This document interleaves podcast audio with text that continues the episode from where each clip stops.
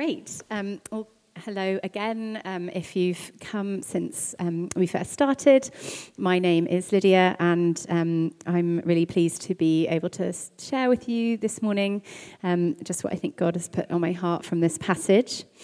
Um, and I'd love to pray just as we open it together. So, Father God, thank you so much for your word. Thank you that it is living and active. And no matter how many times we may have read a passage, you can show us something new. And I just pray by your Spirit that you would open our hearts to hear what you have for us and that anything that's just from me would fall away and that you would be and your uh, plan would be what comes through today. Amen. Um, so yeah, so I wonder if you can think of a time or when someone was really generous to you.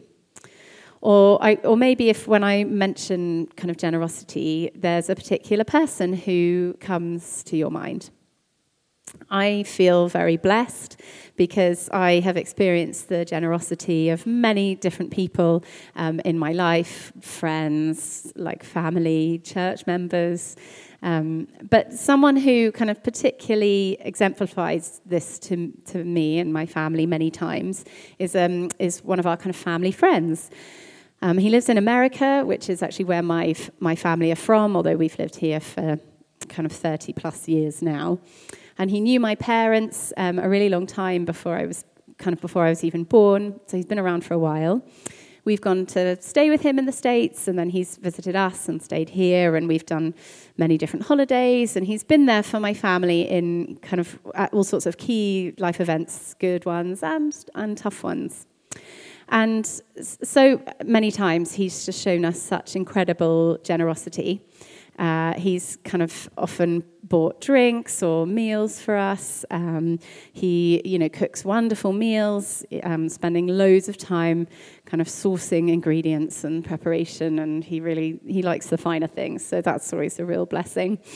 Um, he helped us out kind of practically with our like wedding setup. He was there the whole kind of week, um, d- doing lots of different bits and pieces, and he gives really extraordinarily generous gifts. Um, he, you know, even contributed to part of our honeymoon, which was amazing um, uh, thing to do.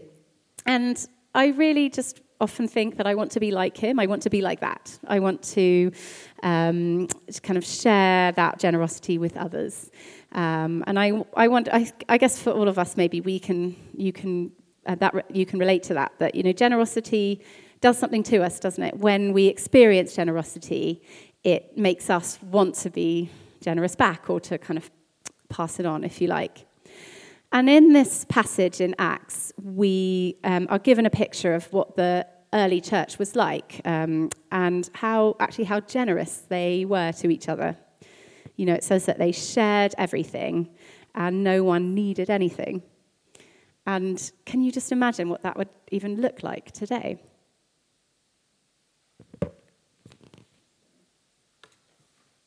We are continuing a series today called This Is Us. Um, and we're thinking through some of the kind of values and the sort of truths, I guess, that we want to hold as a community, um, as a church family. And today, I just um, wanted to help us think about how we can have a really generous church culture um, and we can learn from the early church um, in this. I don't know about you, but I just love reading Acts. Um, I find it so exciting, just story after story of God's power at work um, and the church just growing so quickly you know, thousands of people, it talks about thousands of people giving their lives to Jesus. You know, places of prayer get shaken with the Holy Spirit, which may have been quite scary. Um, they're also experiencing really significant um, persecution. You know, there's lots of stories about that too.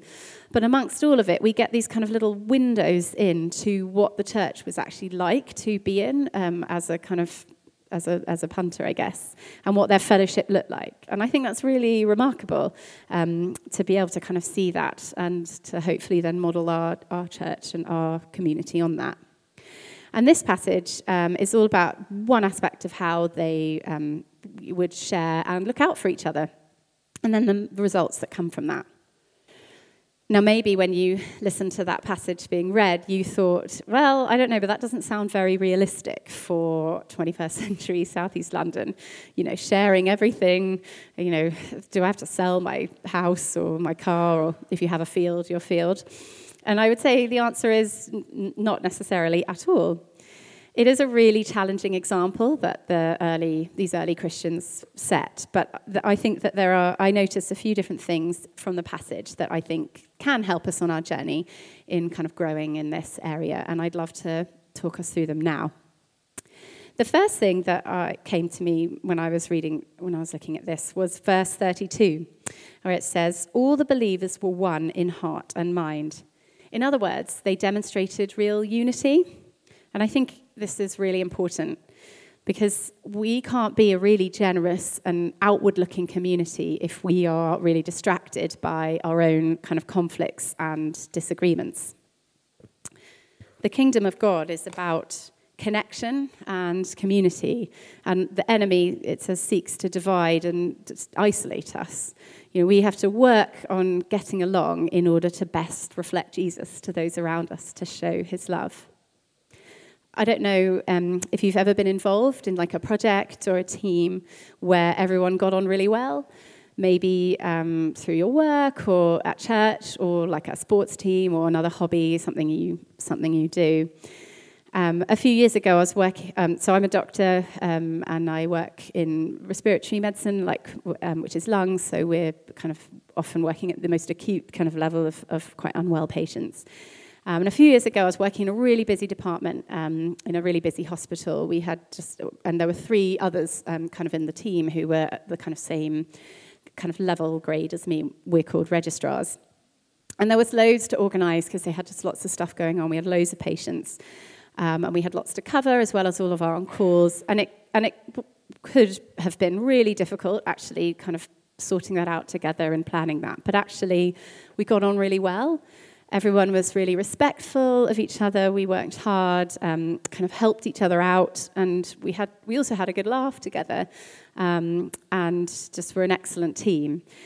Um, I, guess we were really united in our goal of just providing good patient care and helping each other kind of leave on time in order to have our own life or whatever else we were getting on with. And I still think of it was a quite a long time ago now, but I still think of it as one of my best years um, in my kind of career so far in medicine. I actually really looked forward to going to work today and working with these, these people. And I feel like also I was the best, we were the best kind of doctors we could be because we were actually really demonstrating this verse in practice of being one in heart and mind. Kind of to counter that, I don't know if anyone has ever seen the show The Apprentice.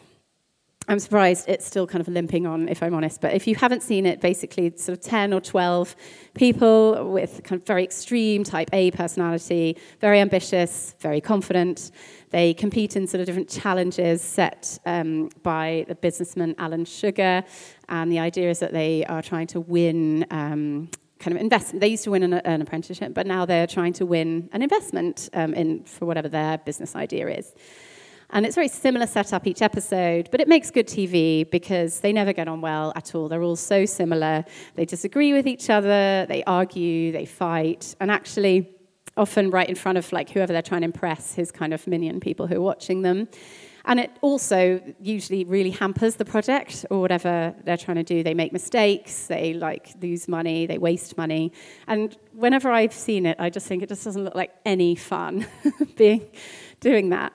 And that's the complete opposite to you know my experience at work and you know what we're trying to create as a community um, of followers of Jesus and to show to those around us. Now, you know, I'm not silly. I'm not saying that everyone is going to be able to get along all the time. That is not realistic. Um, it's also really important to be able to disagree well when um, it is necessary. And Jesus often shows us how to do this in his ministry. But I think kind of the, the point in this passage is that they were probably, the overall focus was really like getting along.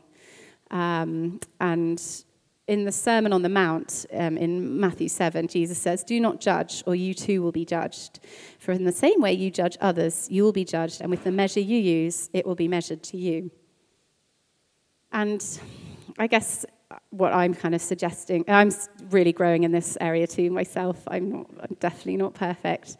Um, but I guess what I, I, feel the Lord is calling us is to kind of give the benefit of the doubt, um, to give the ge- most generous measure that we can when we're kind of addressing each other um, and aiming for that idea of being, of being united, being one in what we're trying to do.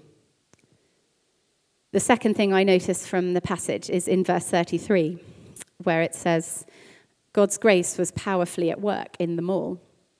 You know, they basically the disciples, the new, this new church, this new fellowship, they weren't trying to kind of summon up um, this kind of extraordinarily selfless generosity by themselves. It came from God and as a response to what Jesus had done for them on the cross and the, um, his resurrection.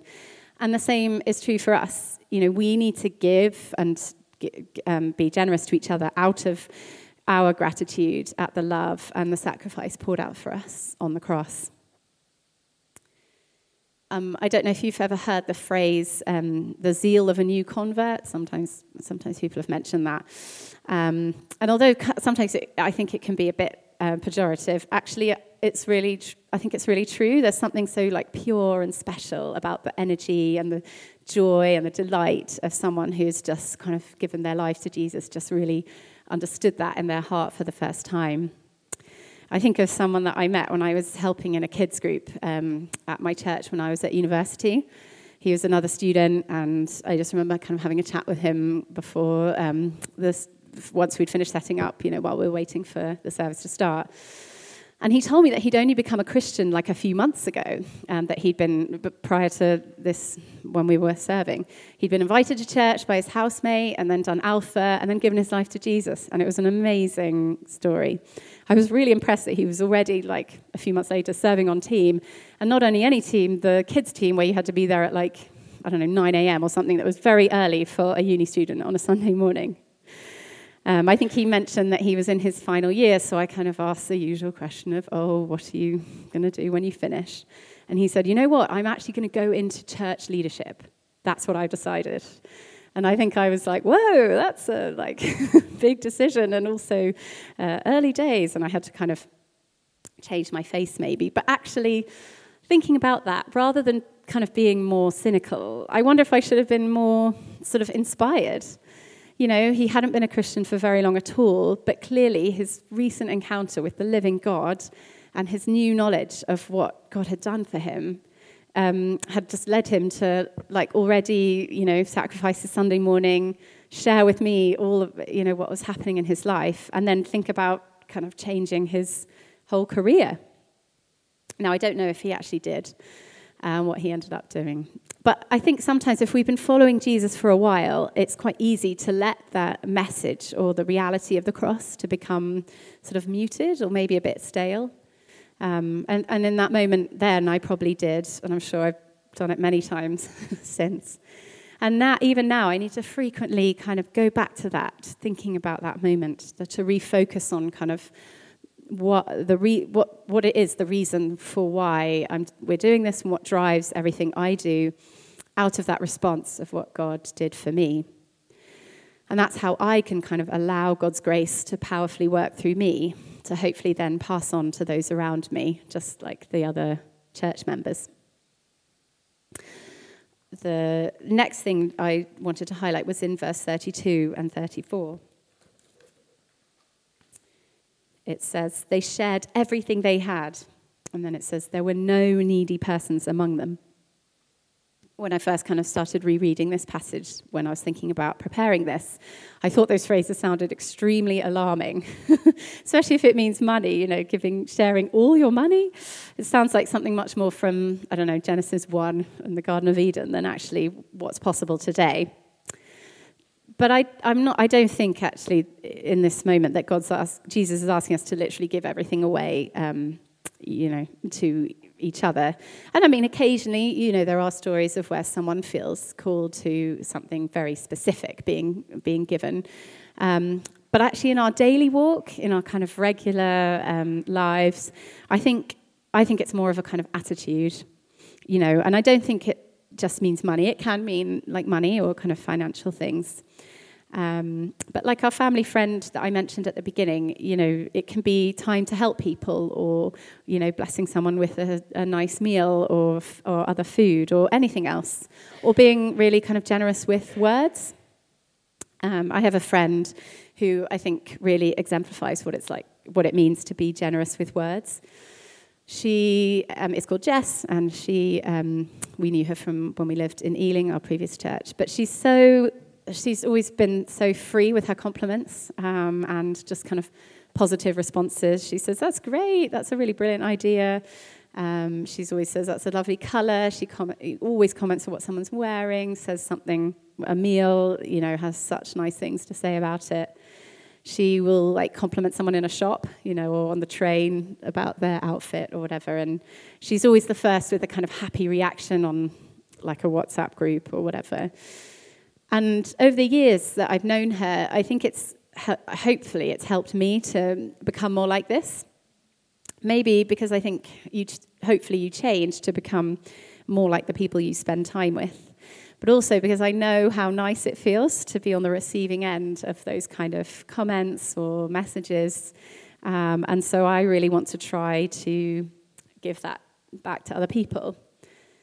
And how great would it be if, as a community, we kind of spurred each other on to become more generous?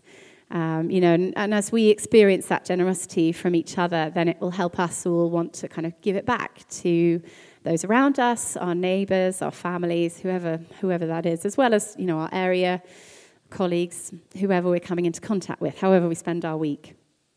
And you know, we help e- that we maybe will help each other to all change to look more like Jesus, who was the most generous um, to us all.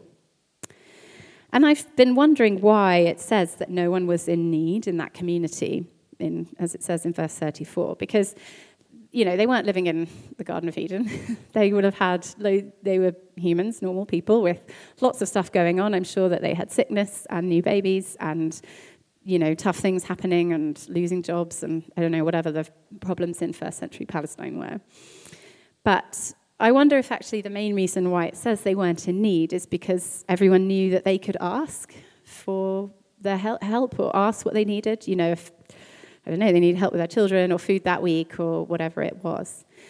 And again, I just wonder how great it would be if we were a community where people felt they could ask um, for what they needed, that they wouldn't, no one would be left wondering where they might get help, whether that was a kind of financial thing or just more practical um, whatever it might look like.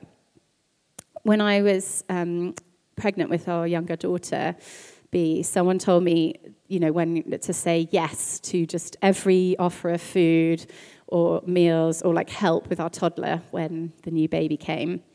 And it was really good advice because we needed all the help that we could get at those beginning at those beginning weeks and months with the newborn, you know, newborn life, and then also a toddler to look after. And um, it was it was really full on.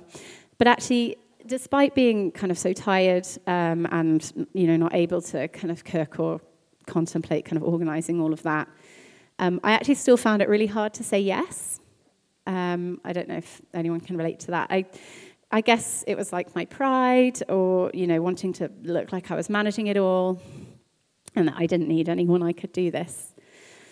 And, but I believe that as the more that we kind of offer to be generous and uh, offer things and kind of create this culture, maybe we can help to kind of do away with that concern that at that moment it was my turn to need help, and then another time I'll be able to help someone else, and it'll be my turn to give it and their time to receive it.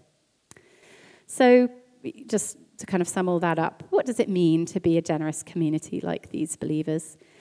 Well, they were, it means being united. They were united in one heart and mind. They had a, a common goal and they were more focused on what, what they agreed with than maybe what they didn't. They shared everything. They were quick to offer to help each other, perhaps, whatever that looked like. And underpinning this all, they were filled with the power of the Holy Spirit. And from their knowledge of what Jesus had done, that meant that they could then, they wanted to pass that on and they had that to share. And I thought it would just be helpful um, just to maybe uh, as I kind of wrap up, just to think about a few ways that might allow us to practice this and grow in us together. Because it's all very well kind of reading it and thinking about it, but actually, there's going to we need to practice and think about how we do that. So, the first thing kind of I wanted to say was I think it is great to err on the side of generosity. It's a sentence that my mum says all the time. And, um, but, you know, what it, I guess what it means is if you're thinking about, you know, whether to give something or not, or how much to give, or how much to make, you know, just maybe give it. Maybe just go on that higher bit that you, um, of the kind of end of what you're thinking we have some friends that we know from our, our church in Ealing um, who kind of play um, a bit of a game with each other for giving. Um, they're a couple, and if they need to, you know, give for a charity or f- or for to church or for like an emergency appeal, say for like I don't know an earthquake thing or Ukraine or whatever, then they would each write down a number on a piece of paper, and then kind of show it to each other. And they just, they've agreed that they always will give the higher value, like whoever's kind of written the higher bit. You know, so, you know, maybe um, whether you're giving at church or for a birthday present or, you know, any different cause, you know, like let's see um, if you we can try and kind of be the most generous that we can. Ben and I try and do this um, as you know, trying to adopt that practice. But it's like a muscle, isn't it? And you, the more you kind of give, and the more you um, you practice giving, then I think the easier it, it can become. Um, and the reason I think why it's easier to become brings me to my second point, which is that being generous is really fun. Or I think it's fun. I mean, it's really it is really nice to receive a wonderful gift, and or you know when someone buys you a drink or a coffee. But actually, I think it's, or I find it's more fun to be the one giving the gift. So I'd encourage you to kind of look for fun ways to be generous to those around you, you know, even if it's, it, doesn't have to be money. You, you know, a little post-it note for someone in your family or in your house, or um, just a, a compliment um, from a, in a text message, or just saying hello. Um, you know, it doesn't have to be uh, um, kind of expensive or um, big, but just those little things. Um, and I think when you they're really fun and it makes you want to kind of do more. But then the kind of underpinning it all, as I've already mentioned, and kind of the main, um, the, kind of my last main point is that, you know, really this is all about our hearts, and we aren't able to do this kind of by ourselves. We need Jesus' love to come into our hearts by the Holy Spirit to change us and to transform us and you know make us want to kind of be part of this and kind of join in with with what he's doing and his generosity. John 3:16 I know is such a well-known verse, but it, to me it's just still so important and sums up so much. Um, you know, for God so loved the world that he gave his one and only son, that whoever believes in him shall not perish but have eternal life. And like at the center of the message about what it means to follow Jesus is this huge gift that was given to each and every one of us. Um, and we can just be part of that uh, just by asking. And God loves to give that to us. And you, you might be here and you might not have kind of, you might be wondering, you know, what I mean when I talk about the Holy Spirit or Jesus coming into your heart. Um, and if that's you, you know, we would love to, um, I don't know, chat to you or pray for you to, um, to know that, that we just have to ask, and God wants to give us this best gift. Because we are all the um, sons and daughters of just the most generous Father. You know, He gave His Son for us. Um, and it says that every good and perfect gift comes from Him. So all the things we have, um, all the things we've been given are from God, um, and that we can then pass on and share. And He promises us that if we seek first His kingdom um, and His righteousness, you know, His desire, then actually everything we need will be given to us as well. So I want to encourage us to be a community that gives out of that, of being so secure in that knowledge, in that understanding that um, that's why we're so generous and that's what makes us different and is so clear to those around us. So, why don't we stand, if that's okay?